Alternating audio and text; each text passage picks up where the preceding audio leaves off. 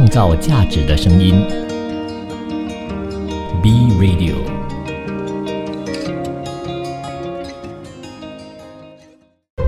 一段文字，一寸养分，一种体悟，一份感动。儿童文学品读会，儿童文学品读会，您日常的生活点缀。你好，我是 Vincent 维。我曾经呢，已经在儿童文学品读会当中啊，跟大家分享过极端的天气，或者是站在绘本的角度呢去看天气这件事情的。不过呢，近期呀，如果你是听首播的话呢，我相信有很多的马来西亚人都跟我有同样的感受的。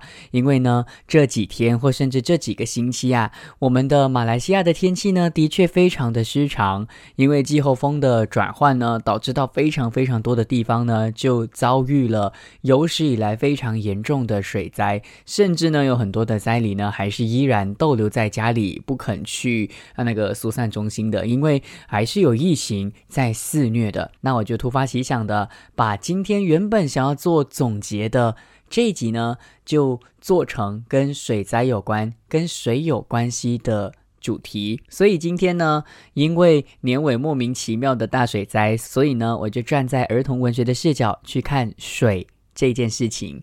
第一部作品我要给大家分享的呢，其实啊，就跟雨有关的。其实这部作品呢，在儿童文学品读会曾经分享天气的那一集，我就想跟大家分享了。不过因为节目的幅度呢，所以我没有办法在那集跟大家做分享，所以呢，就恰巧把这一集呢搬到来今天跟大家分享。希望呢，大家可以能够透过我的节目呢，稍微的缓和一下自己的情绪啦。因为这几天的新闻呢，的确都非常非常的负面，大家都为灾黎呢而感到非常非常的心酸的。这部作品的作者名字叫做大卫·夏农。其实呢，大家都知道啦，他就是谁的作者呢？这部作品就是《大卫不可以》的作者，是一部非常著名的绘本。如果你是绘本工作者，你一定有看过《大卫不可以》这部作品的。他也是美国非常著名的绘本作家，在一九五九年十月五号出生在美国华盛顿的。然后呢，他非常擅长用有趣呀以及非常写实的这个题材呢，去描述儿童的生活体验。非常有历练的去描绘出非常多的生活写照啦。那他的作品呢屡获大奖哦，包括他的代表作《鸭子骑车记》入围了美国纽约公共图书馆奖每个人需要读的一百本绘本当中的其中一本。当然呢，还有《纽约时报》的畅销书排行榜，还有今天要给大家分享的大雨哗啦啦呢，也荣获了二零零一年童书作家及插画家协会的金风筝奖。所以到底？大雨哗啦啦下这一部作品会是怎样的呢？大家先来听书，听完书之后呢，我再给大家一一的说明我看了这本书之后的感想以及心得啦。大雨哗啦哗啦下，作者大卫香农，王林翻译，新星出版社出版。大雨哗啦哗啦下，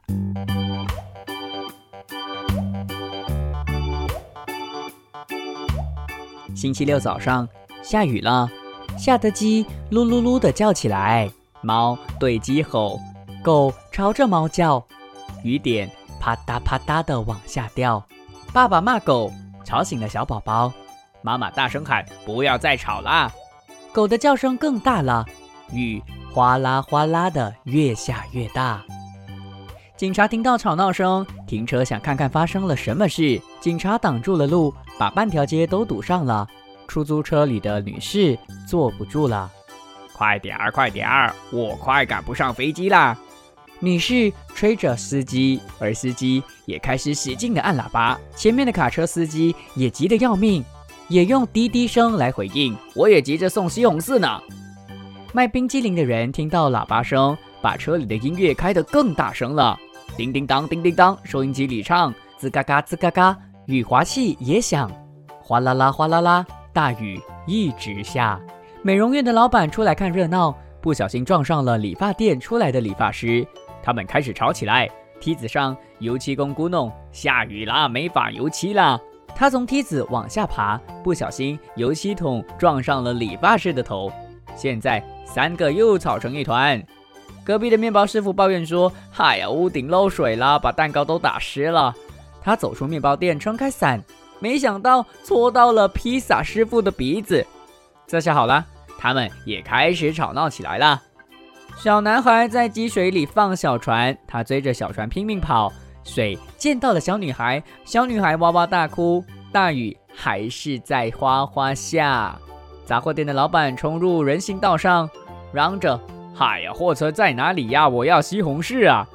没想到绊倒了从服装店里出来的夫人，他的大包小包飞上了水果摊，橘子、苹果、柠檬噼里啪啦的掉下来，在行人道上蹦蹦跳跳。大雨还是哗哗下。警察回到警车，哎。怎么一团糟啊！这时，整条街道都是喇叭声、叫喊声、吵闹声和狗叫声。突然，雨停了，吵闹声也停了，太阳出来了，空气好清新，所有的东西都闪闪发亮。一道彩虹跨过屋顶。警察说：“嗯，一切正常了。”然后就开车走了。爸爸妈妈和小宝宝一起在后院野餐。至于那些狗啊、猫啊、鸡呀，当然是躺在下午暖洋洋的阳光下晒太阳喽。大雨哗啦哗啦下。其实呢，到最后啊，作者呢还有大幅度的去描述所有前面发生的问题跟冲突呢，一一的因为太阳出来而解决的。只是因为啊作品的幅度，所以我没有办法呢把完整的这个内容呢给朗读出来的。我非常喜欢这一部作品丰富的世界哦，你可以看到动物的世界，你也可以看到呢一个城市有不同的角色啊等等的。而作者呢，其实就是非常巧妙的用了他们的生活呢，去成功的制造出那种很紧张的这个氛围，然后呢衬托出每一个人的个性，甚至呢让整个城市啊欢乐起来，开关引号的欢乐。虽然雨天的确很麻烦啦，但是这部作品呢，却很生动地表现出了雨天所发生的每一件事情。而我觉得这件事情对于孩子来说是非常重要的，因为呢，我们的确很少会让孩子出去淋雨，或是下雨天的时候很难让他们再感受嘛。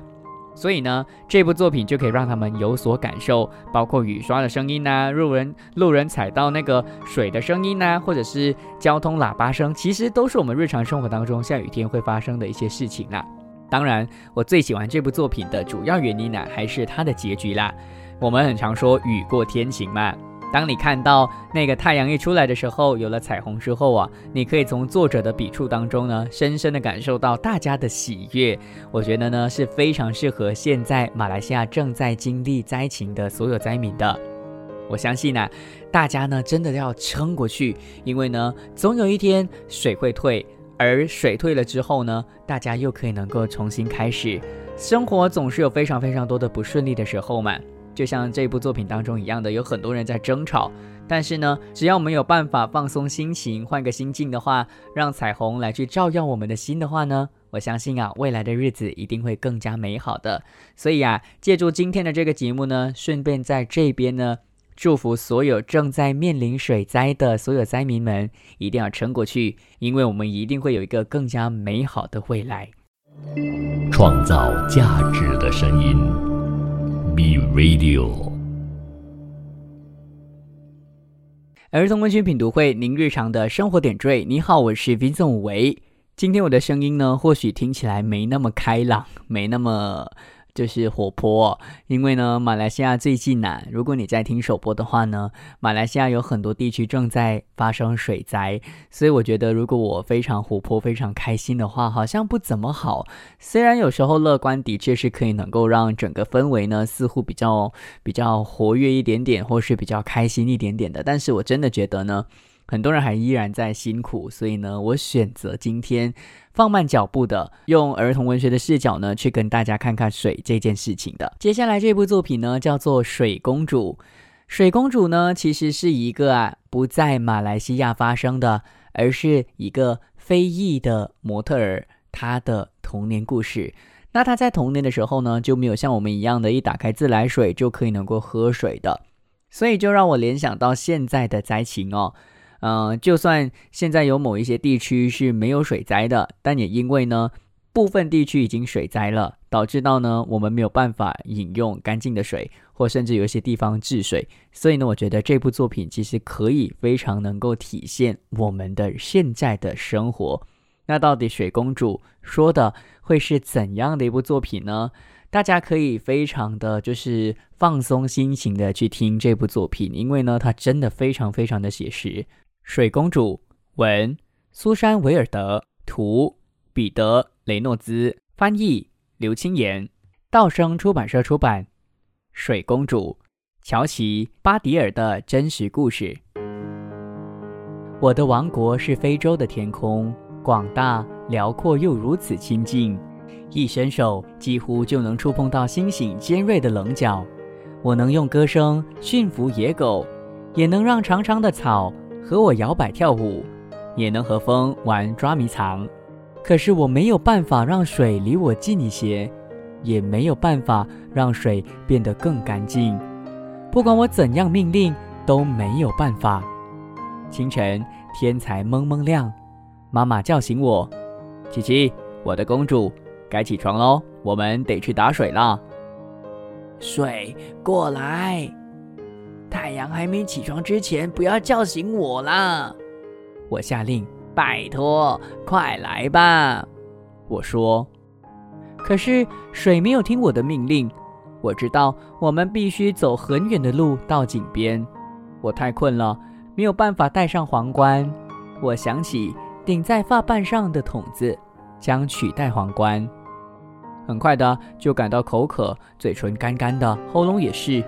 我紧紧闭上双眼，看见水了，好清澈。我把脚趾伸进水里，好凉快。我把水捞起来，凑近嘴唇边。我慢慢睁开眼睛，什么也没有。我抓起空桶子顶在头上，妈妈也是。我们充满歌声的旅程开始了。妈妈一路哼哼唱唱。我们的脚步轻盈，一起旋转，一起欢笑。远远的路程让我们可以尽情的跳舞。途中，我们在巨大的乳油木下休息，顺手抓了一把甜甜的乳油木果，补充体力。这样，我们就能再跳一会儿舞了。妈妈，快到了吗？终于，我听见从水井传来的水流声，朋友叽叽噜噜的笑声，还有妇女聊天的声音。有些人从比我更远的地方来，太阳上床睡觉时才回到家。我和朋友玩，妈妈在排队，水一直在流动，我们的舞步也没有停歇。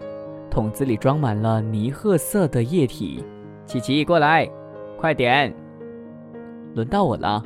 回家的舞步缓慢又谨慎。我好渴，好渴，几乎可以喝光头上的那桶水。我们的歌声也变轻柔了，我们的肩膀好酸，脚也好痛。我终于看见家了。妈妈先煮好足够的饮水，我们耐心等待。我们洗衣服，准备要煮的食物。爸爸很快的从草原回来，一起喝水吃饭。他把我抱起来，我的公主，你打水回来啦，喝吧。妈妈说，终于，每一口水都为我注入活力。我希望它永远喝不完，可是没有办法。衣服和身体都干干净净。我唱歌给狗听，跟长长的草跳舞，也和风玩捉迷藏。妈妈把最后一杯水留给我，喝吧，我的公主，睡吧，我的公主。明天我们又要踏上旅程了。妈妈，为什么水在这么远的地方？为什么水那么不干净啊？我们的水。在哪里呀？睡吧，尽管梦想吧，我的公主。总有一天你会找到方法。总有一天，我是琪琪公主。我的王国是非洲的天空，尘土满飞的大地。总有一天会有冰凉清澈的水缓缓的流出。总有一天，水公主。我很喜欢这部作品的空间感以及充满文学色彩的一些叙述哦，在过程当中呢，你会感受到作者虽然非常辛苦的长途跋涉的去涉水，但是呢，你却可以能够从文字当中啊感受到作者他在描述的时候依然非常的快乐和开开心的啦。那我觉得啊，这部作品它很成功的地方就在于呢，它完整的刻画出了没有水的无奈哦。其实让我想起了雪兰莪州的人民啊，我相信大家都非常的了解的，因为呢，呃，我们的确很长就会治水嘛，但至少我们是会恢复供水的，还来得及蓄水。但是主角他们是没有办法的，他们是要每一天呢都去提水，而且大家应该有注意到的就是呢，就算去到那边有水了，那个水也并不是干净的水哦。所以其实呢，我真的觉得这部作品是可以能够打开孩子的五感，让孩子感受不一样的世界当中人们的这个生活面貌，然后从中呢去学会同理对方，感受生活。还有最重要的就是呢，他们会珍惜自己的生活啦。再来呀，我从水公主当中呢，我感受到一点非常重要的就是他们会苦中作乐。虽然呢，在他们的生活当中啊，每一天都要走那么远的路才能够提水哦，的确是非常辛苦的。但是过程当中呢，他们依然非常快乐的唱歌，跟风一起跳舞。我觉得这些呢，都是他们苦中作乐的一些我们可以学习的地方了。反正啊，《水公主》这本书呢，是根据乔琪，也就是这位作者呢，他亲身经历的故事所写成的。他其实希望呢，水能够离他的村。近一点点，而当然也是希望透过这部作品呢，让更多的人呐去知道，其实我们要有持续不断干净的水呢是非常不简单的，甚至呢让世界去关注一下他村中那边一直面对到的那种生命泉源，也就是水源的这个问题。我们应该完全没有办法想象，这个人的最基本的权利，也就是水，在他们那边是一点难求的。一滴难求啦。反正啊，我觉得这部作品呢，真的是非常出色，因为我们的确呢，可以能够感受到不一样的生活面貌。水公主，创造价值的声音，Be Radio，儿童文学品读会，您日常的生活点缀。你好，我是 Vincent 维。今天的儿童文学品读会的主题呢，是站在儿童文学的视角去看水这一件事情。其实呢，呃，虽然前两段呢，似乎呢好像都是跟淹水啊，或者是没有水源有关的，但到了这一段呢，这位作者的名字叫做宫西达也老师，所以呢，他的作品呢一路以来都非常的有趣，也非常的好玩的。这部作品的名字叫做《青蛙的水坑》。那到底这部作品《青蛙的水坑》说的又是什么故事呢？一样的，非常的无厘头。可能你用听的，你会不知道到底发生什么事。所以我先打一个预防针好了。那听完之后呢，我再告诉你为什么这部作品这么的好玩，或者是为什么我会把它带来今天给大家做分享吧。《青蛙的水坑》，作者宫西达也，翻译朱自强。推力出版社出版《青蛙的水坑》。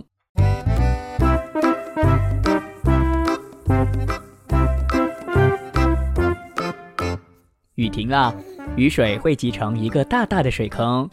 哇，真大！青蛙高兴极了，想跳进水坑里。就在这个时候，哗啦！啊，是章鱼！扑通！章鱼被小青蛙的声音吓了一跳，钻进了水坑里。哎呦，吓了我一跳！小青蛙正哆嗦着，哗啦，呃，秋刀鱼，扑通！秋刀鱼被小青蛙的声音吓了一跳，钻进了水坑里。呃，吓吓吓了我一跳啊！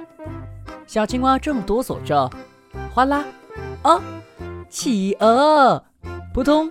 企鹅被小青蛙的声音吓了一跳，钻进了水坑里。呃，吓吓吓了我一跳！小青蛙正哆嗦着，哗啦！哦，是鳄鱼！扑通！鳄鱼被小青蛙的声音吓了一跳，钻进了水坑里。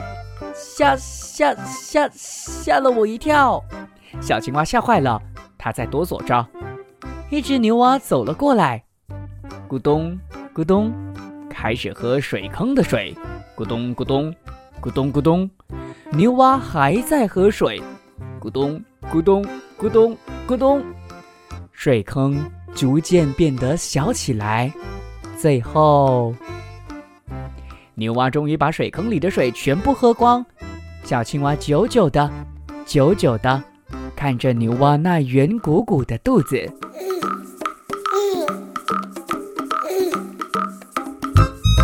青蛙的水坑。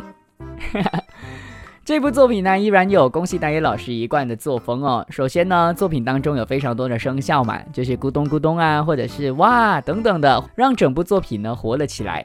当然，最重要的就是呢，因为它是同一个作者，也就是宫西达也老师的作品嘛，当你有购买过，或是你有看过宫西达也老师的作品的话呢，你就会知道，其实这只青蛙它并不是一个。就只是出现在这部作品的角色而已的。像我之前有在儿童文学的世界当中的青蛙的形象，我有分享过另外一本叫做《睡午觉的青蛙》。那那个青蛙呢，就是这部作品当中的青蛙，其实是一样的一个形象的。所以其实呢，如果你有买过老师的作品的话呢，啊，孩子就会有感觉像是在追连续剧的感觉的。虽然故事情节是没有任何的关联，但是呢，因为是同一个角色，孩子就会有更。深刻，或者是更加有亲和力的感觉，因为呢，就是同一个角色嘛。那当然啦，恭喜大家老师的作品呢是非常有节奏感的。你们会发现到呢，青蛙看到不同的动物的时候，第一句呢，它就说吓我一跳。第二句他就说吓吓我一跳，第三个呢他就说吓吓吓我一跳，以此类推。我觉得这个呢是宫西达也老师啊很擅长用的一个做法，就是呢虽然文字在重复，但是呢你还是能够感觉得到他有在做一些小小小小的更改或者是一些小小的心思。还有一点我觉得还蛮重要的，是因为你们没有绘本的这个画面嘛，其实里面所出现的这一些动物呢本来就很奇葩。因为呢，在水坑里怎么会莫名其妙出现，呃，那个企鹅啊，或者是等等等等其他不同的动物的，本来就很奇葩了嘛。但是我觉得更奇葩的就是他们的那个大小是超级巨大的，就像那个企鹅，明明感觉企鹅就不是很大嘛，但是呢，它出现在那个水坑里的时候啊，却非常非常的大。所以这个也是我喜欢绘本的原因，因为呢，在儿童文学的世界当中，一切都可以非常的顺其自然、理所当然，你不会觉得奇怪，你反而觉得多了一丝丝的童真的感觉啦。那在豆瓣当中呢，就有一个啊读者，他给了这样的一个评论呢，他说，有时候真的搞不懂小朋友的点到底在哪里。他的孩子呢，对于这本书非常的有趣，而且已经看超过二十遍，依然非常的意犹未尽的。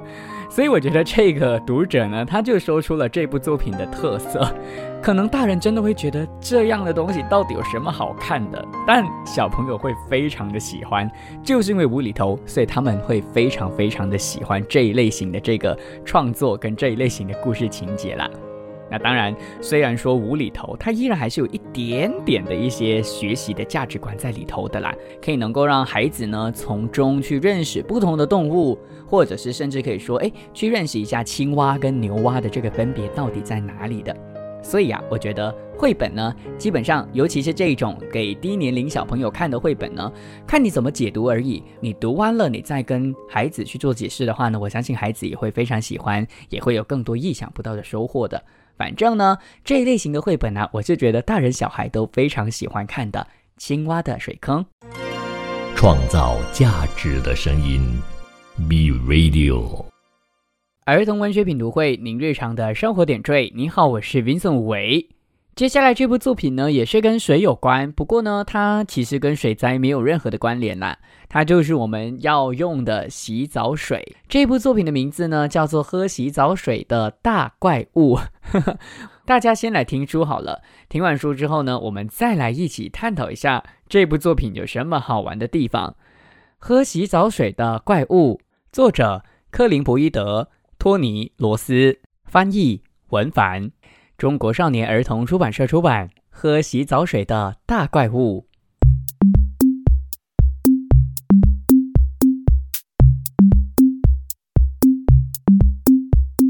你有没有想过，每天洗完澡后，那些脏脏的洗澡水都去哪儿了呢？有一个叫杰克森的小男孩，他喜欢一切脏兮兮和一团糟的游戏。当然啦，他最喜欢的就是到外面撒野。跟他的好朋友阿德一起爬树、滚草坡、踢足球。每天晚上，杰克森的妈妈都会说：“你看看你真脏啊！现在马上去洗个澡，小心脏水怪把你拖走。”全世界的男孩和女孩都知道脏水怪和他第二喜欢吃的东西——脏脏洗澡水。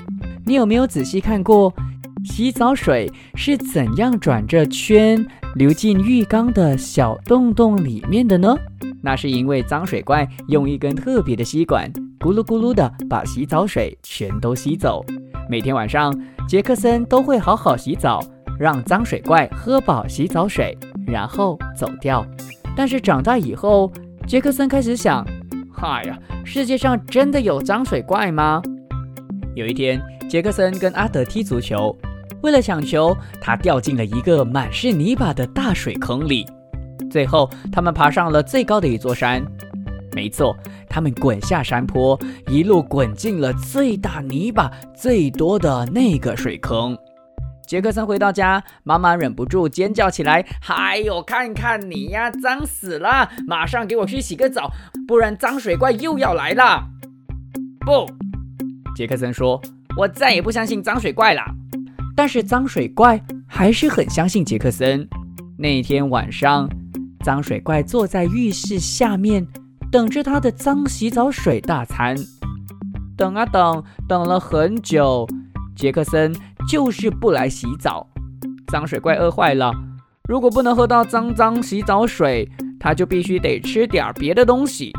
所有人都知道脏水怪第二喜欢吃的东西是什么，但是很少人知道脏水怪的最爱，他第一喜欢的东西是……嗯，是我。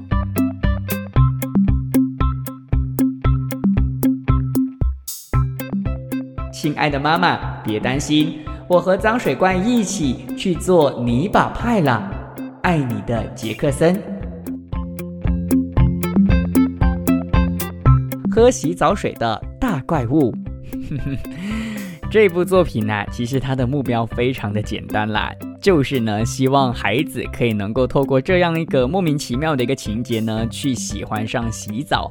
虽然呢，怪物看起来或者是听起来好像很可怕哦，但这里的怪物呢，却一点都不可怕，反而你会觉得它很可爱的，让孩子呢可以激发起他善良的心，为了要喂食这个脏水怪而勤力的去洗澡的。到最后，杰克森他竟然可以跟水怪在一起去玩，还是他到底跟水怪去哪儿了呢？其实作者并没有真正的去交代清楚的。那这种结局啊，其实可以让孩子呢真正的去脑补到底他喜欢的结局是怎样的。我个人是蛮喜欢这样的情节的啦，让孩子呢可以自行的想象，然后呢，甚至可以成为你们读完这个故事之后的一个交流的机会啦。那当然还是要在这边呢温馨提醒大家，在读故事的时候呢，要用简读的方式，就是尽量的不要在边读边问问题的方式呢去进行朗读。你可以的话呢，你从头读到尾，像我的方式，读到尾了之后呢，再问问题。那这样子的话呢，孩子才可以能够真正的感受作者所要带给他的一个最原汁原味的那个作品啦。那其实啊，值得一提的就是呢，喝洗澡水的大怪物这部作品呢，其实啊是他跟他的这个女婿一起去创作的。所以刚刚呢，在讲作者的名字的时候呢，有两位，我们并不知道呢，到底这个杰克森他到最后会怎样。不过呢，你却可以能够在这种非常夸张、非常好笑的一个情节当中呢，去感受到作者他想要对孩子所说的话了。当然，还有另外一点，我觉得很用心的地方，就在于呢，有些文字的排版呢是有经过设计的。比如说呢，有其中一个就是，那你们有没有好奇这一些水怎么样让那个脏水怪喝的这句问题的时候呢？其实它的文字啊是跟着这个水管一直往下流的，让孩子的眼睛呢，其实也可以跟着那个往下流的水呢一起流下去。我觉得呢，这种方式啊，可以让可以能够让这个整个作品的这个情绪跟情感呢更加的强烈，甚至呢，可以能够让孩子更加能够感受到作者的这个心思了。还有另外一点就是，作者非常。出色以及很棒的地方就在于呢，这部作品的这个画风都是用水彩去作画的，所以呢，当杰克森他们玩到全身都是泥巴的时候呢，用水彩反而呢就可以凸显他们真的很脏。当然，还有那个水怪，就是那个喝洗澡水的大怪物呢，它是全身都黑黑的。也是因为用水彩的方式去作画，让到这个小水怪呢，呃，显得比较可爱一些，也不会让你觉得很可怕的。喝洗澡水的大怪物，创造价值的声音，Be Radio。